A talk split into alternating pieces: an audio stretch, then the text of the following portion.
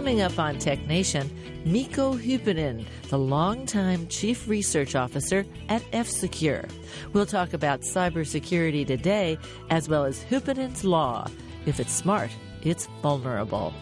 Then there's the news that the FDA has approved the first postpartum depression drug. The CEO of Sage Therapeutics will join me to talk about their new approach and how it just may work for depression in general. And finally, why do these drugs cost so much? Mike Abrams from Numerof and Associates explains. All this coming up on this week's Tech Nation.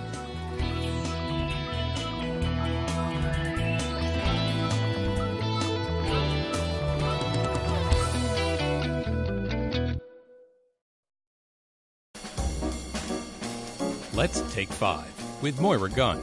This is Five Minutes. In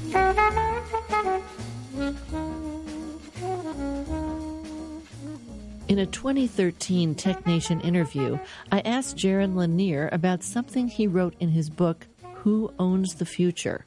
It was the clamor for online attention only turns into money for a token minority of ordinary people. But there is another tiny class of people who always benefit. I asked him, who are they? Ah, well, the people who always benefit are the people who have gotten close to the most effective, biggest, and best computers in a network. This is something I started to notice around the turn of the century. I'd, I'd been waiting with tremendous anticipation for the wave of well being and prosperity that digital networking would create in the world. And what I saw happening instead was a lot of people I knew not doing so well, a lot of governments going into austerity with the Great Recession, loss of social mobility jobless recoveries, hollowed out job markets. And what I noticed was this um, intense concentration of wealth and power, the, you know, which is sometimes called the 1% by the Occupy movement sorts of people. And all those people, all the new occupants anyway, seemed to be close to some big computer or another. They were either close to one of the big financial computers running high frequency trades or weird leveraged derivatives in a hedge fund or something, or they were next to one of the big Silicon Valley computers like a search or social network or a giant online store or something like that, or they were next to a giant insurance company computer or a giant credit company computer. Think about Kodak versus think about Instagram, where you just you know take your picture and click it's on the it's on your Facebook site. It's anywhere you want it to be. You send it there. So compare those two companies. Well. Look, first of all, I don't have anything against Instagram and I don't have anything against tremendous success. I'm a Silicon Valley guy. Uh, I've helped start startups that have become parts of Google and Adobe and other companies. So I'm I'm very pro success. The problem I have with what we're doing is we're creating a kind of success that's shrinking the economy in which our success makes sense. So if you look at Kodak, it directly employed hundreds of thousands of people at good middle class levels with security benefits and all. Instagram employed 13 people, period, when it sold for a billion dollars. What we've been asking to do with the idea of free information is ask people to revert to the informal economy idea, where there's a kind of value you can get benefits from the way we're treating information as free. You can get reputation, you can get some ego stroking, you can get noticed, you can get occasional gigs and promote yourself for them, but you get very little formal value. Now, the interesting thing about formal value especially for middle class people, is that it didn't just come about by decree from the fates or something. It was actually a hard won, you know, triumph of the labor movement. We were talking about Kodak and Instagram. If you go to Rochester, New York, where both uh, Kodak and Polaroid were based, before that there had been an empire of buggy whip manufacturers. And the interesting thing about buggy whips is that, of course, that industry was made obsolete because uh, motor cars and trucks took over from horse driven vehicles. But at the same time, the people who drove those new motorized vehicles uh, had to fight to be recognized as actually doing work. The labor movement sort of settled the question of whether the value delivered by somebody who is taking much less risk and much accepting much less hassle and living in much greater comfort in a motor vehicle could still be treated as doing real work that was worth being paid for. And um, you know what happened around the turn of the century with Silicon Valley and with the finance industry is we decided, hey, it's nice for us to benefit from getting information from free for free. We have the biggest computers, and if we don't have to pay for the information, then we can leverage them to compute our way to success. And what that really means is that the the form of participation that's required for the new technologies that are so information centric, that kind of participation is no longer treated as real work. You may know Jaron Lanier from his other books, including You Are Not a Gadget and The Future of Everything. I was able to speak with Jaron Lanier about who owns the future on Tech Nation in 2013. I'm Moira Gunn. This is Five Minutes. Five Minutes is produced at the studios of KQED FM in San Francisco. Five Minutes is a production of Tech Nation Media. I'm Paul Lancourt.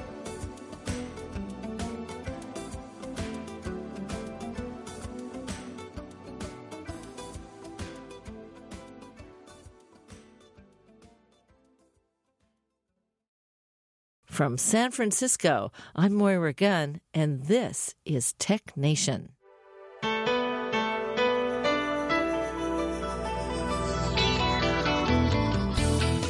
Today on Tech Nation, I speak with Mikko Hyppönen, the longtime chief research officer at F Secure, a global cybersecurity firm based in Finland.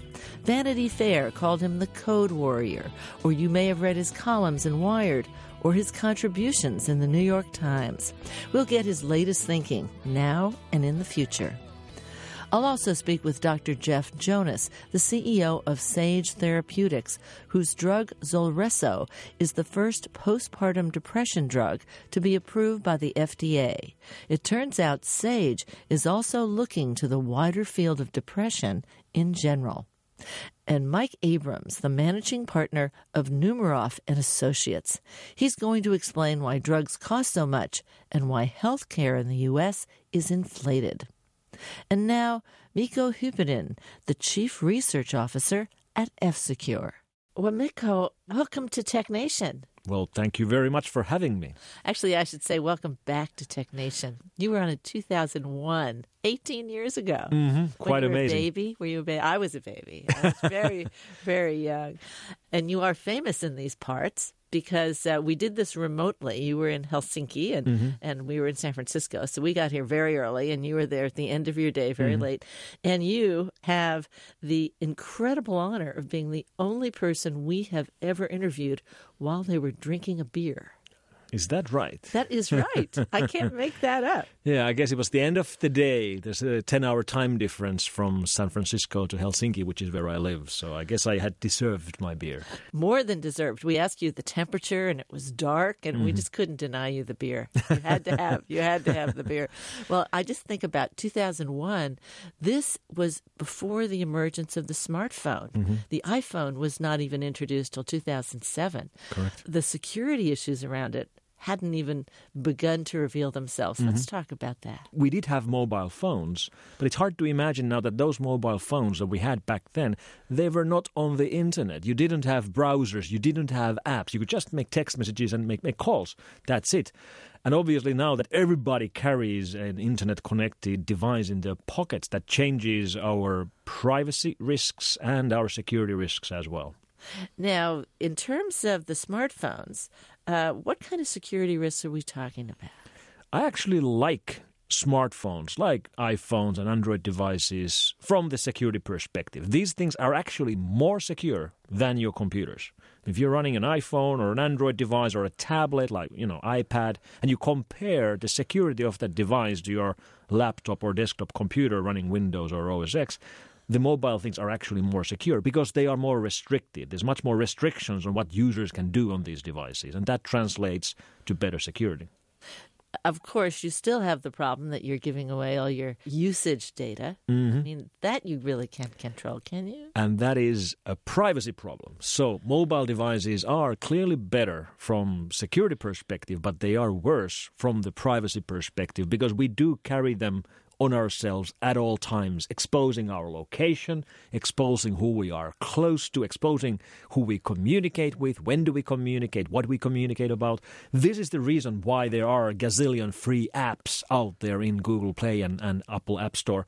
Most of those apps make tons of money, but they make it without charging you anything for it, and they make it by making profiles of who you are and selling that information to advertisers. In fact, I was looking at a news site recently, and it was like, here's world news, here's here headlines, Mm-hmm. and then I got down to this section for you, which meant we know you, and I was very insulted by some of their choices. Oh, yeah. but then I realized, oh yeah, I did find those kind of other things interesting. it's like they know you. Yeah, yeah. We are living really, really weird times. I mean, we are the first first generations in mankind's history who can be tracked at this level because we are the first people who actually are living their lives both in the real world as well as in the online world. And in the online world, everything you do can be tracked and saved forever. And this has never before been possible. Well, you make a very good point. We have to distinguish in our minds the difference between security and privacy. And security is not like letting anyone hack our phones or ha- whatever kind of technology we have, versus privacy, which is knowing who we are. Yeah, and there's also a big difference from the legal point of view. When your uh, security gets breached, that's typically illegal. We're speaking about, you know, malware or password theft and, and botnets, things like that, which are illegal. But most privacy violations are perfectly legal. Like we accept these apps and their end user license agreements as they are posed to us. And when you when you join. Absolutely. When you join Facebook, if you would actually understand how they are going to make money out of you, you would never agree. But of course, we don't read the fine print. We don't actually understand what we're signing away. And in fact, it is the only way we can use these. We, we can't negotiate. You have to accept the terms and conditions, or you won't be able to use the app or use the service. So we just accept it, and that's the way it goes. So it is perfectly legal. What, what Google is doing, what LinkedIn is doing, what Facebook is doing, they're making tons of money off us, but they are not breaking the law. Another technology that has changed is the introduction of the cloud. You have data out in the cloud. You have applications out in the cloud, software out in the cloud that keeps your data out in the cloud along with it. How secure is the cloud? Is it even securable? Well, nothing is 100% secure. We- have to accept that anything that you put on the internet, one way or another, is hackable. And I should know because I am the father of the Hyppönen law, which says that whenever something is described to you as smart, what you should be thinking about is vulnerable. So, you know, s- smartphones, smart cars, smart cities, smart grids. So as things go online, they are, at least in theory, hackable. However, when you look at the largest cloud providers, you know, Amazon, Apple, Microsoft, these companies put so much money into securing their systems because they know that if they have a security breach, it's an immediate loss of customers. So for most, you know, normal people, for most companies, it is more secure to store your files in a cloud server than try to secure it for yourself. If you think about a medium sized company, they clearly don't have the resources and the funding to hire so many security people that they would match the security level of the security team running the AWS cloud service for Amazon, for example. So, for most users, it is more secure storing in cloud than storing it by yourself. Put your money in the bank, don't put it in your mattress. Basically, that's it. But just like banks are not 100% safe, cloud isn't either. It's always a trade off, and you always have to think about if there is a breach, how will you detect it and how will you recover? Now, Salesforce is one of those cloud software companies, and usually these are business uh, people who mm-hmm. are using them, companies that are using them, and they provide what's called customer relationship management, a huge business. Mm-hmm. You know, 13 billion last year, and I noticed that one of your services is cloud protection for Salesforce, mm-hmm. meaning if you use Salesforce, you can also use F Secure to secure your data, or what? That's correct. Yeah, that's that's a great example on the new, totally new types of security products that's coming out from security companies such as ours. I mean, traditionally, when you think about security software, you think about firewalls, you think about antivirus. You know, something very very practical, something you install on your computer. Um, this is a prime example of the kind of new security solution which you don't install on your system at all. It, it runs completely in the cloud. When you buy this, it really is a service. So it's an add on in the Salesforce cloud service where once your company plugs it into the cloud service, it will secure the data in the Salesforce cloud and, for example, scan for any incoming and outgoing links to detect phishing websites or malicious websites or traffic going to botnets So it will secure the data in the cloud without you running any software on any of your own computers.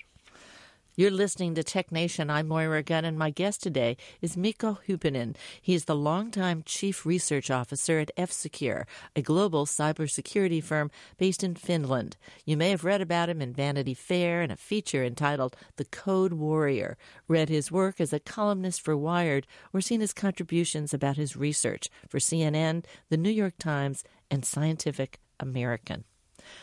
Well, this is a really important question for people. How do you figure out what are the botnets out there? What's a bad link? Who's phishing? It seems to me that there are so many out there of them, and how many can there be of you? Mm. Yeah, there's a very clear lack of resources on the security side. We are constantly struggling to hire the right kind of people to work and do the kind of work that needs to be done in security companies. This is a very narrow field of expertise. Like, how many people do we have who have the expertise to reverse engineer viruses, worms, malware? How many people do we have who are able to be called on location when a company gets hacked and are able to figure it out? So we've resorted to, to do a lot of the training ourselves. We work with many technical universities around the world and we try to get the resources because in the end of the day, this is the kind of expertise that no normal user has by themselves. When, when people run into security problems today, there's very little they can do by themselves. They need professional help, and that's what we're able to provide. Okay, let's say you're a business, you're you've been like going along and all of a sudden you get well, I could give you an example of KQED. It was all over the news. This was over a year ago. Someone came in, took over the system, wanted a whole bunch of bitcoins mm-hmm. to uh, to release it. It was really a serious issue. What can you do in instances like that? Whether you are a radio and television station uh, suddenly victimized here, mm-hmm. or you're a company, mm-hmm. medium size, small, large. What can you do once something like that has happened?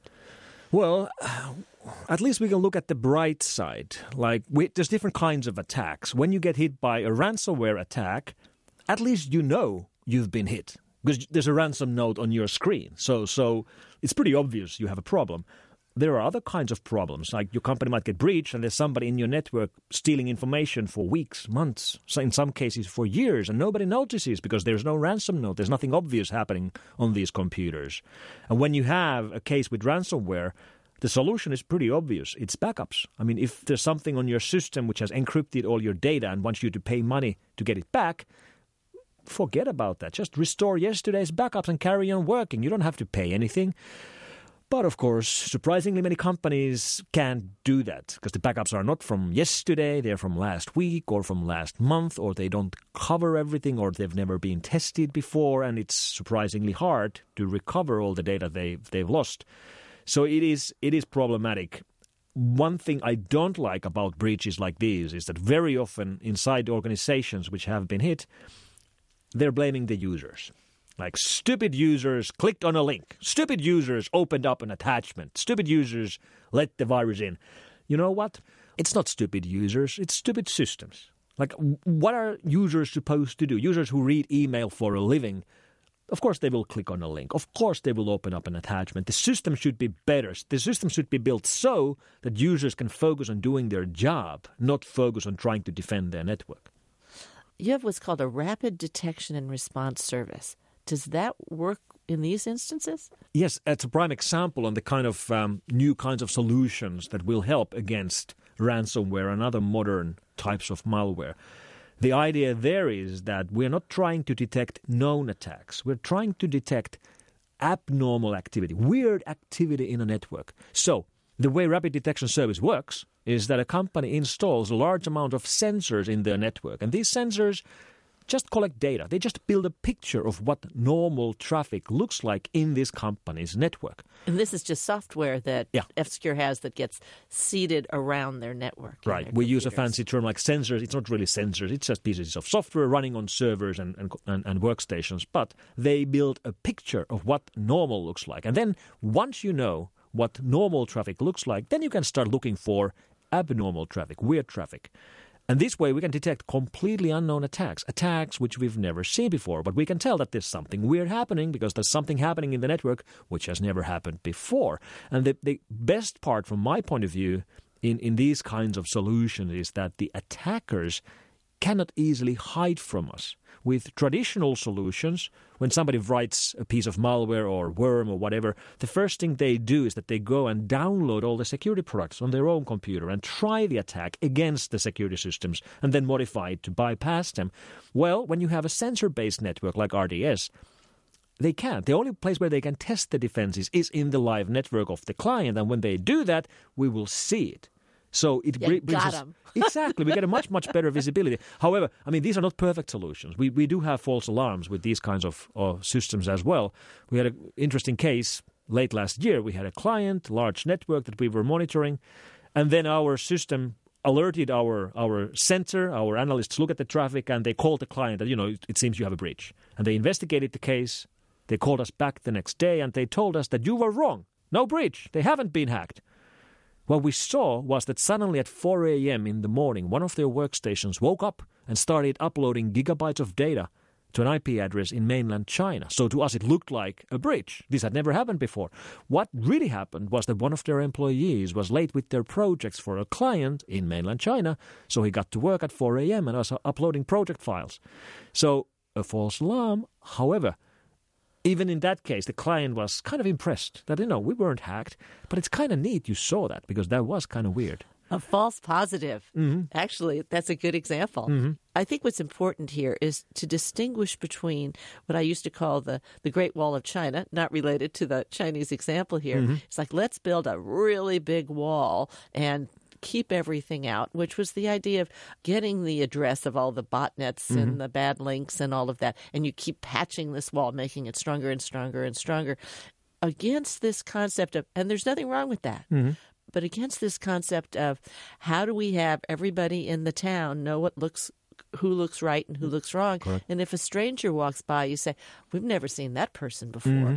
And in a sense, we get that that's a different kind of security Mm-hmm. that can be all layered together to look at what is our data and what is our normal. I think this is a really important concept to get in our perception in this millennium Mm-hmm. of what security is about. Yeah, but it's also accepting the fact that we are unable to keep all the attackers out from all the networks. I mean, of course, we would prefer the idea that we can build such strong defenses around corporate networks that nobody will ever get in. That's the way we used to think. That's the way you defend your network. You build the walls, and, and then everybody is kept out of the network. I guess we are now accepting the fact that we won't be able to do that. No matter how hard we try, there's an unlimited way of gaining access to a network. And if it's big enough network, someone's going to get in. Eventually, somebody's going to get in. And, and the lesson there is that we really should be looking for the breaches. We should assume that the defenses we have will fail. So we have to actively be looking for a breach so we can respond to the breaches. And companies don't like to think about this. They don't like to think about the, the option that they're going to get hacked, that somebody's going to get in through their defenses. But that's exactly what they should be thinking about. If we look at the Mueller Russians indictment from February 2018, we're looking at one country using the internet to tamper with an election, affect an election. Uh, if we look at other instances, we see China trying to do corporate espionage. Who in the world are trying to hack all these systems, all kinds of systems, and use them for their own intentions? And what are those intentions? The world has changed. Cyber weapons are a reality. Intelligence agencies and spies have expanded their work from the real world, from the James Bond world, to the online world. In the end of the day, spying and intelligence gathering is, is collecting information. And information used to be physical. It used to be something that was printed on paper and put in binders and put in put in safes. So if you wanted to steal the info, you had to physically go to the information. And as you know, today information is data. It's on our computers, it's in our networks. This is why the work of intelligence agencies has changed. This is why the work of militaries have changed. And for me, cyber or the online world is just a new domain for waging war. Uh, we, we, the mankind, we have expanded the domains of war over the years. Initially, we only had land war. Then we got good enough ships to have sea war. air war, space war with satellites and stuff, and now cyberspace war. And when you look at conflicts that are underway right now, for example, the Russian Ukraine conflict, that war is right now being fought in all of these domains in land, sea, air, space, and cyberspace. Now, that always seems out there when we get to everybody's favorite subject, themselves. it's like, well, I got my smartphone and I feel pretty pretty good about it, but you know, I got that, those apps there, and mm-hmm. oh yeah, I still have a, a laptop. And how's my laptop doing? Hmm. Well, computers are getting safer and safer. If you look at where we were 10 years ago and look at where we are today, they are much safer than they used to be. But like I said earlier, they are not as safe as the more modern system like our iPads or, or, or Android tablets. So, yes, you still do need security software on your Windows or Mac laptop because there are attacks underway all the time. You might get hit by receiving an email attachment. You might get hit by following a link from email. You might get hit by just Googling for random things and clicking on the links. So that hasn't changed. We still need security software on our computers. And of course, okay, so I have my smartphone and a tablet, and I got my laptop. And now, with my wireless router at home, I'm accumulating rapidly my internet of things. Mm-hmm. Now we're back to Hyppönen's law. If it's smart, it's vulnerable. Mm-hmm. Yeah, and I think the real revolution with connected devices and Internet of Things is actually not about the smart devices. Smart devices like you know smart TVs. That's pretty obvious that it's on the internet. That's the reason why you buy a smart TV so you can watch Netflix on your TV. So it, it gets it from the internet. The real revolution with connected devices is going to happen when the stupid devices get on the internet as well. And this isn't happening yet because it's still too expensive to get every single device on the internet, you know, every toaster on the internet. And now you might be wondering why you would want to have a toaster on the internet. Well, you don't. As a consumer, there's no need for you to have a toaster which is connected on the internet. However, the vendors that build toasters, they would love to have all of their toasters on the internet because then they would know where their clients are. Like, how many customers do we have in San Francisco? Where in San Francisco are there? Should we advertise more on the east side because there's less customers for our toasters on the east side?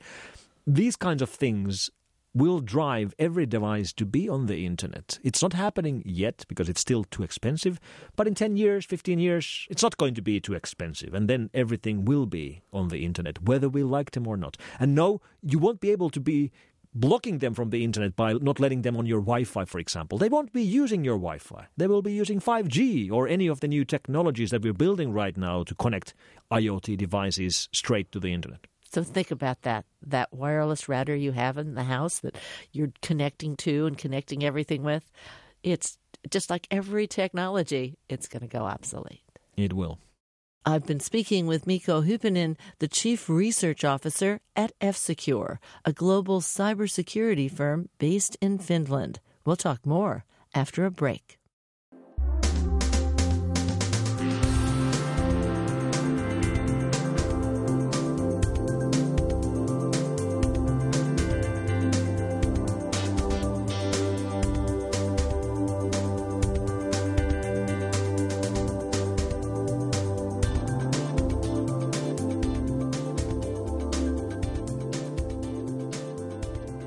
Podcasts of Tech Nation are available at NPR One, iTunes, Stitcher, and other podcast syndication outlets. Coming up in the second half of our show, a new approach to depression from Sage Therapeutics, the creators of the new postpartum depression treatment, and an explanation. Why do drugs cost so much? From Mike Abrams of Numerof and Associates. Stay with us.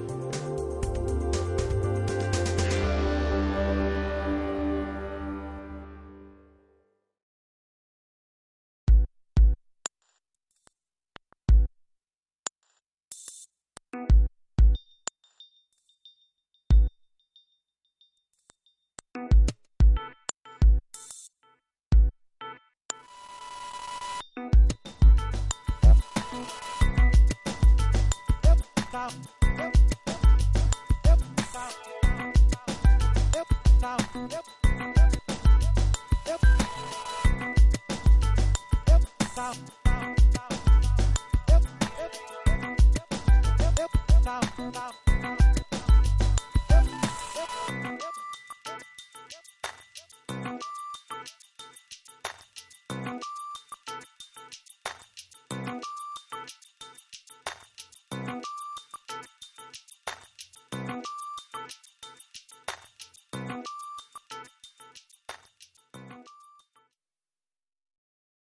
You're listening to Tech Nation. I've been speaking with Mikko Hyppönen, the Chief Research Officer at F Secure, a global cybersecurity firm based in Finland. Now, if we just go down one level from this, smart means it's got some processing power and it's got some permanent storage, right? Mm-hmm. What's on that storage? Well, data. And data is the new money. We used to say that time is money. Nowadays, I'm saying data is money, and data runs our world. It's remarkable when you compare um, some of the largest companies on the planet, let's say oil companies and data companies, data companies like Google. The amount of revenue and the amount of profit these companies are making is comparable. And in fact, data companies are growing much, much faster. And if you work with oil, you have to worry about oil leaks. If you work with data, you have to worry about data leaks. It's that simple, but not simple at all. you have a global view. F Secure has a global global view, and yet we all live in nations. Nations are the ones that have laws and regulations, and this impacts what kind of security we can have, uh, what people and and ultimately technology within a nation state uh, can can have can use and that impacts what people can do both the good guys and the bad guys the consumers and the people trying to hack them if you will. What does that landscape look like globally? How is the globe when we look country by country in terms of cybersecurity regulations? Mm. There are big differences in regulation and laws, but I'm glad to report that it is illegal to do computer crime or online crime anywhere in the world. This hasn't always been the case. For a couple of years, let's say in the 19, mid 1990s, we had cases where there were countries which didn't have laws on these kinds of crimes, so criminals were simply rerouting their attacks through other countries because the internet has no geography. There are no distances, there's no borders there's no geography on the internet. And that brings us great benefits and it brings us great risks as well. And I do believe that we are the first people ever who are now more likely to become a victim of a crime in the online world instead of the real world. And that's something to think about.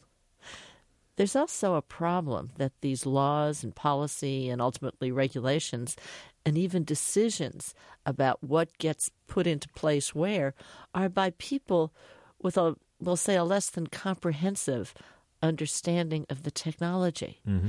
This is a problem. The technology gets out in front, and, and, and the regulations have to kind of catch up with it. We can't get in front of it mm-hmm. as part of the nature of technology.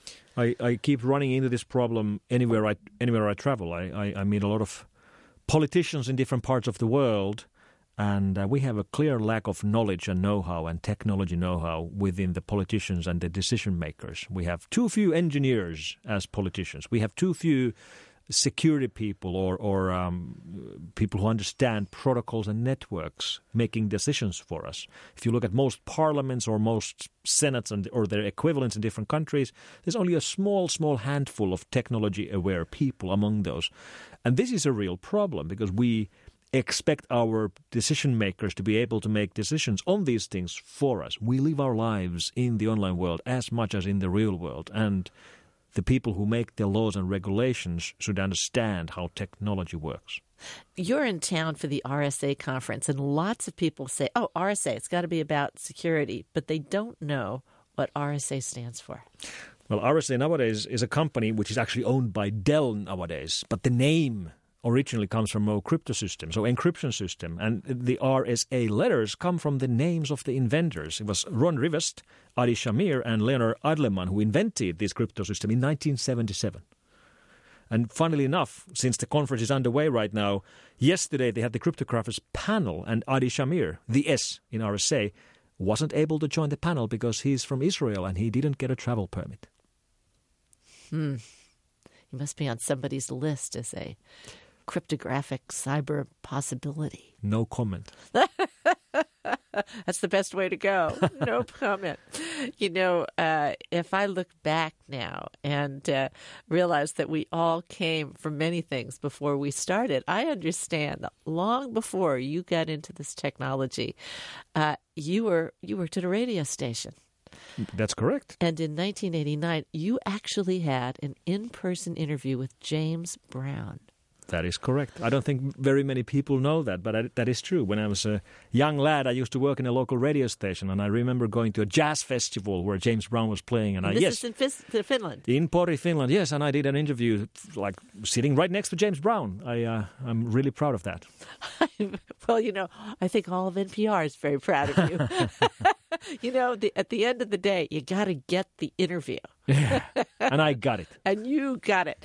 Uh, Mikko, it's such a pleasure. I'm so sorry we don't have any beer for you today. Maybe next time. It's okay. And, and I do want to thank you for joining us. And I hope you come back and see us many times. I hope I'll be back sooner than last time.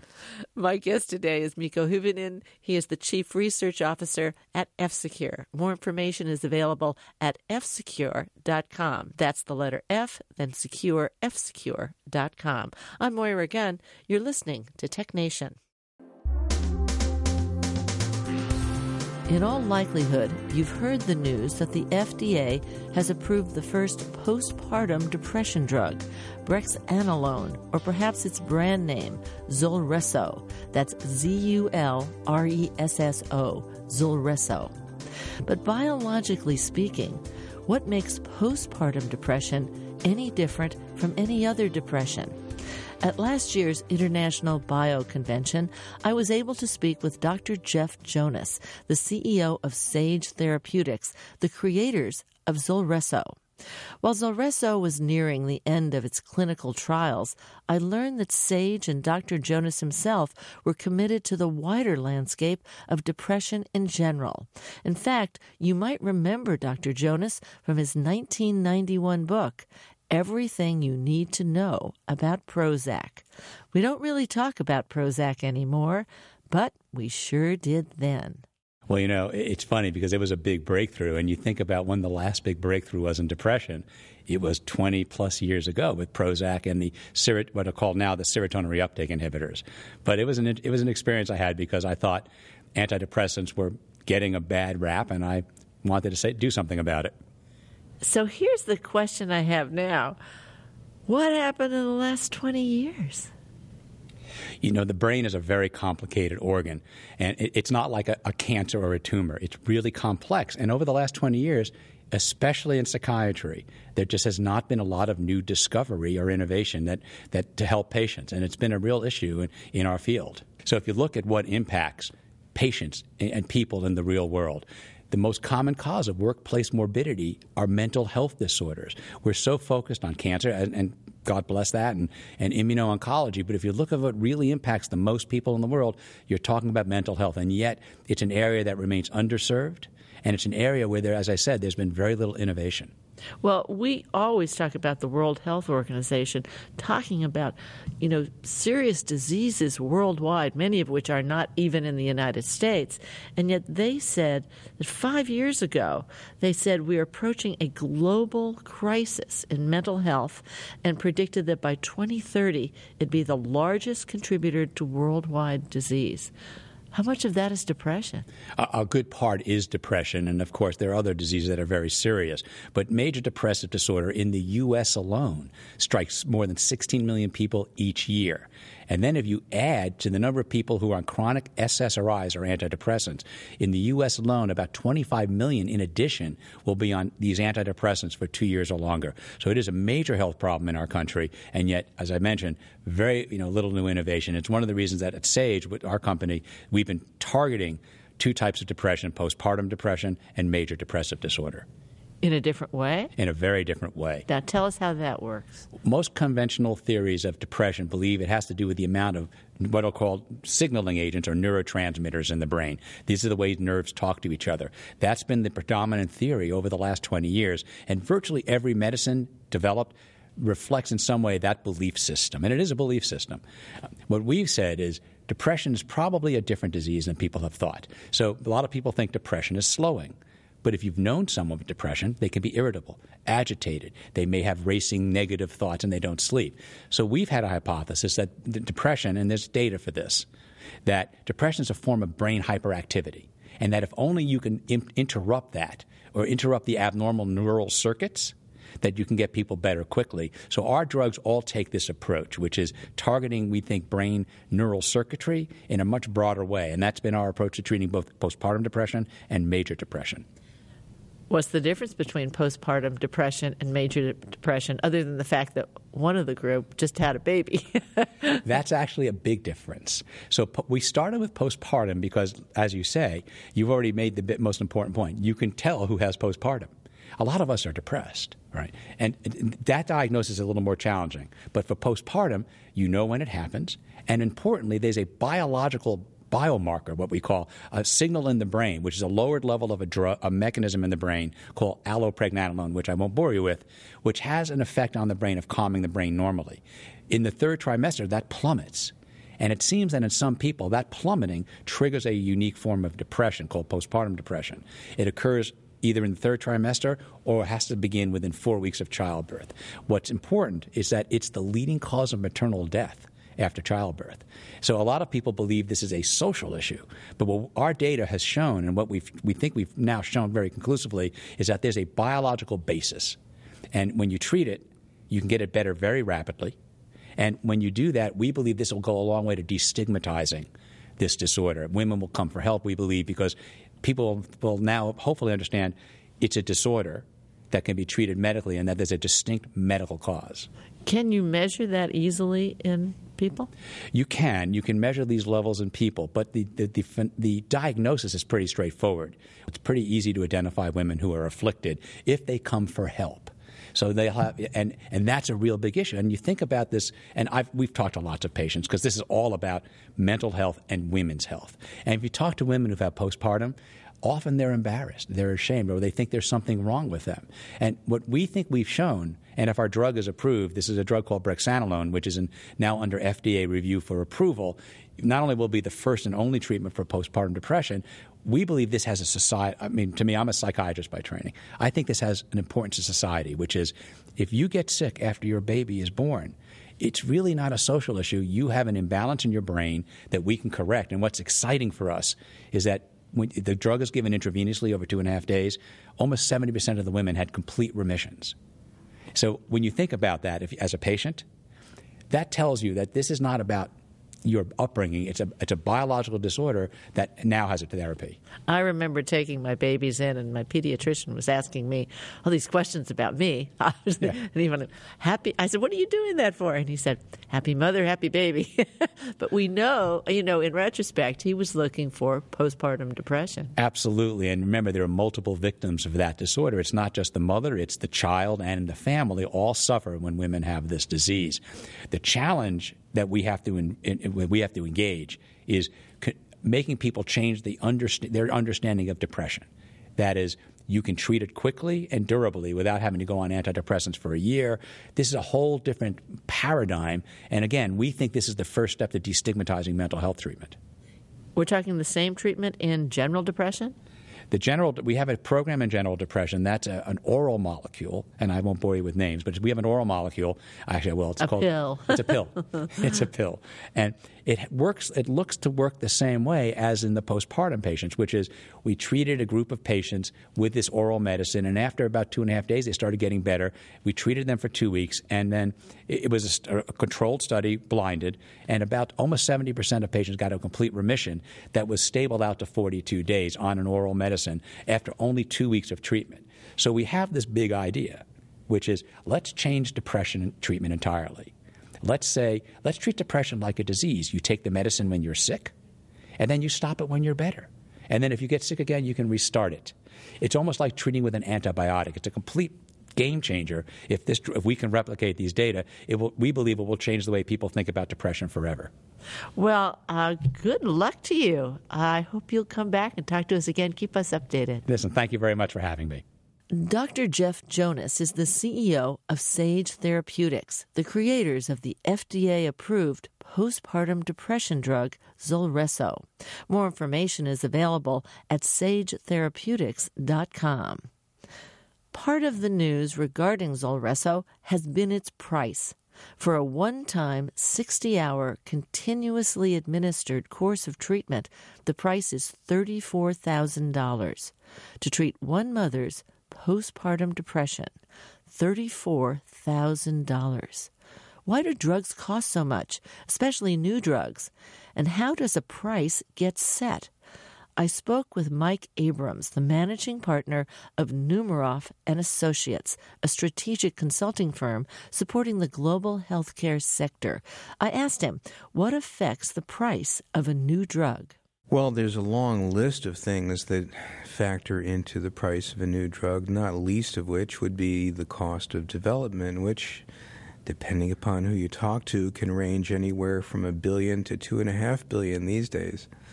Um, so it can be very expensive to take a drug from discovery through um, FDA approval.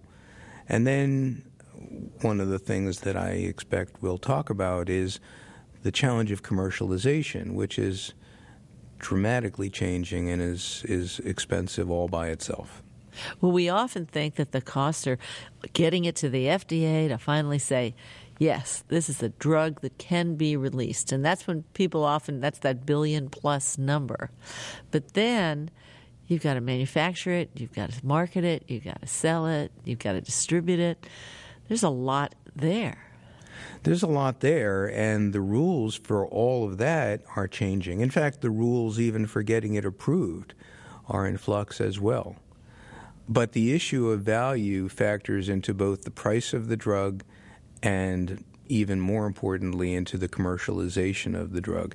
It's entirely possible that a drug could actually be approved by the FDA and literally run into a wall when they take it to market because the market is not interested in buying it because the marginal value of that drug, the clinical and economic benefits of using the drug relative to the current standard of care don't merit paying the price. So you're all ready to go, but it's just not enough. Just not enough. We've also heard more recently about evidence based requirements. What does it mean, and what impact does that play, if any, on the price of the drug? Well, I think the notion of evidence based is part of this very dramatic change that I'm talking about historically, when it came to commercializing a drug, drug companies would focus their energy on making physicians aware of the drug. Okay? And through a variety of means, sometimes pizza, sometimes donuts, sometimes golf games, they would look to bring the physician to the point where they felt that this was, in fact, one of the better choices in that category of drug. And when the right influential physicians in a hospital felt that way, they would recommend that to the administration of the hospital. And generally speaking, historically, that is how the decisions got made about what to purchase. Now, all of that's changing, and, and it's a big picture change. But in a nutshell, the whole model in which you convince a few influential physicians that this is the drug of choice is out the window. The healthcare delivery sector is being rocked, and, and maybe people don't see that happening, but that's what's going on rocked by financial pressures for starters. Um, federal reimbursement has been shrinking, relatively speaking. Um, a growing number of baby boomers are transitioning from commercial insurance to Medicare. And hospitals are being held increasingly accountable for the quality and the cost of the care they delivered. That hasn't been the case historically. In fact, the way that our system has been set up historically is hospitals worked on a piece rate basis the more services they delivered, the more money they made. And so that system delivered what you would expect more services. And we've had healthcare inflation that has out, outpaced general inflation and GDP for decades. And that has brought us to the point where we can't afford our health care. Not only is it twice as expensive as health care on a per capita basis than any of the other developed countries, but the outcomes are not as good. as our competition, if you want to look at it that way, get for half the price. And so some kind of intervention is needed. And that's what's taking place. Part of it has been the reduction in reimbursement, part of it is holding accountables for quality. Uh, about 10 years ago, CMS, which is the, the, the organization responsible for Medicare, introduced measures that would be uh, incentives and penalties for hospitals who did well or not well in a limited number of metrics like infection, hosp- hospital acquired infections, or 30 day readmissions, or medication errors. And they've been stepping up the value of those incentives and penalties over the last 10 years. When you combine that with shrinking reimbursement um, and the transition of baby boomers to uh, federal, uh, uh federally based insurance plans, what you have is a squeeze on hospitals' top lines.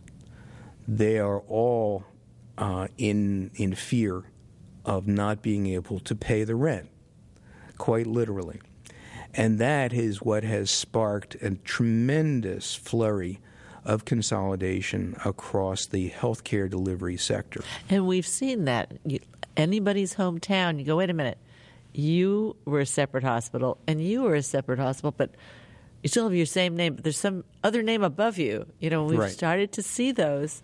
I don't care what town you're in in America, you see it. Yes, we are. We are well on the way to having a very limited number of large uh, healthcare systems that sometimes cover multiple states or whole regions of the country dominate healthcare delivery.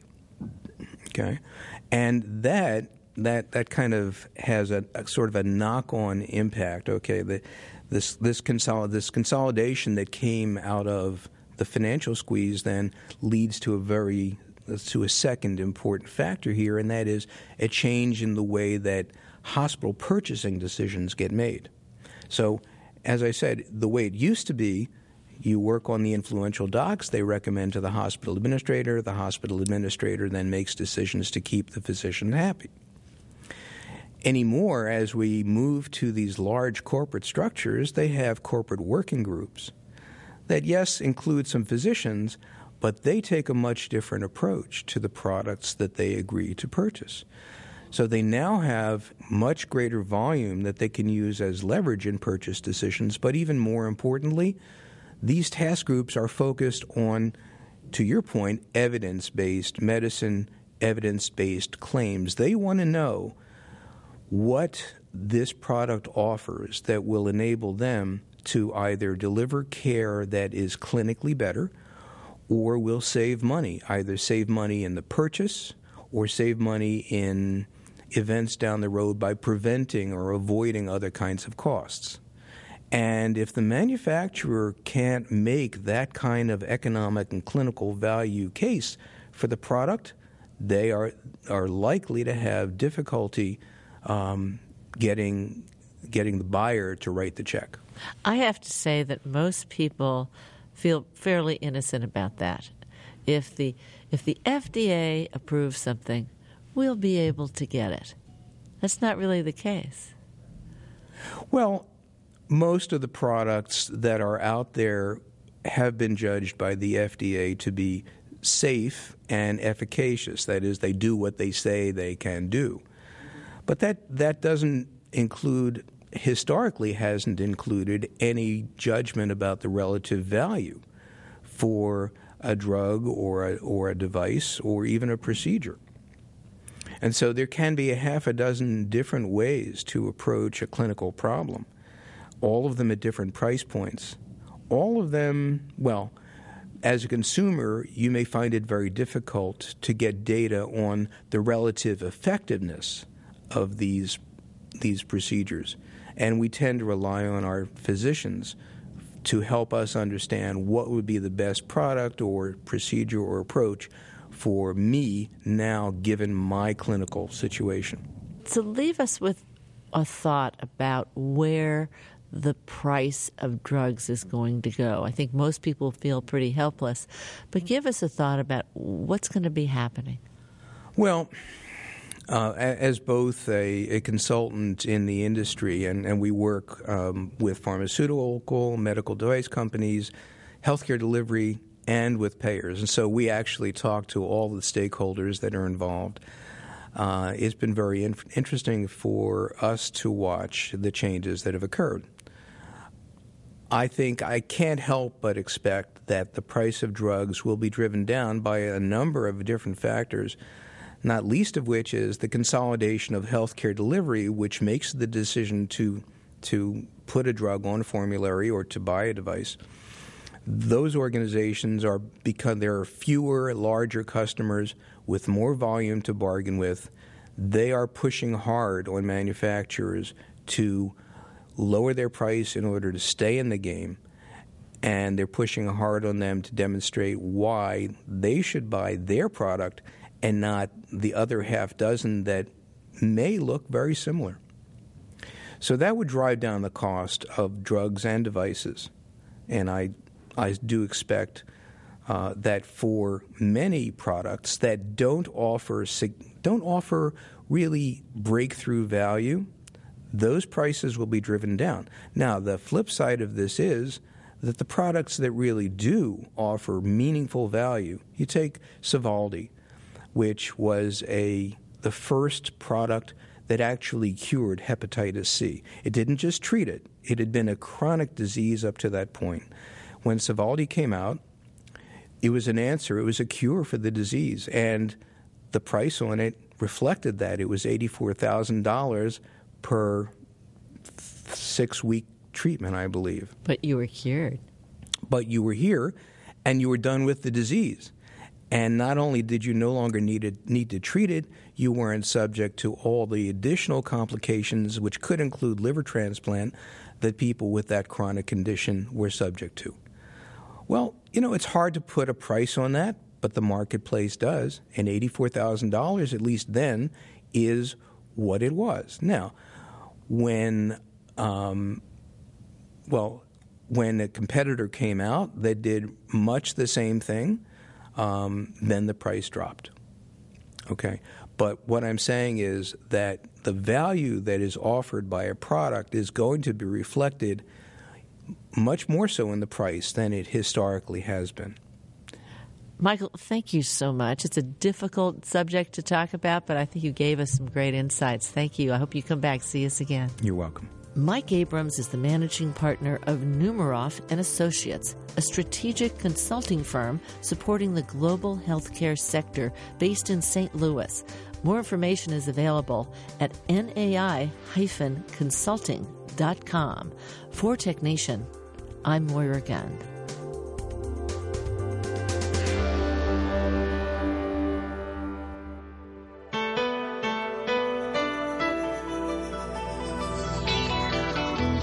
Tech Nation and its regular segment Biotech Nation are produced at the studios of KQED FM in San Francisco. Executive producer is Matt Gardner. The director of technical production is Monty Carlos. And audio engineers include Howard Gelman, Seal Muller, and Larry Upton. Our theme music was composed by Ann Nachtrieb Zessiger and Robert Powell, with title creation provided by NameLab Incorporated of San Francisco. Program information and internet audio is available on the web at technation.com. Tech Nation and Biotech Nation are productions of Tech Nation Media. I'm Paul Landcourt.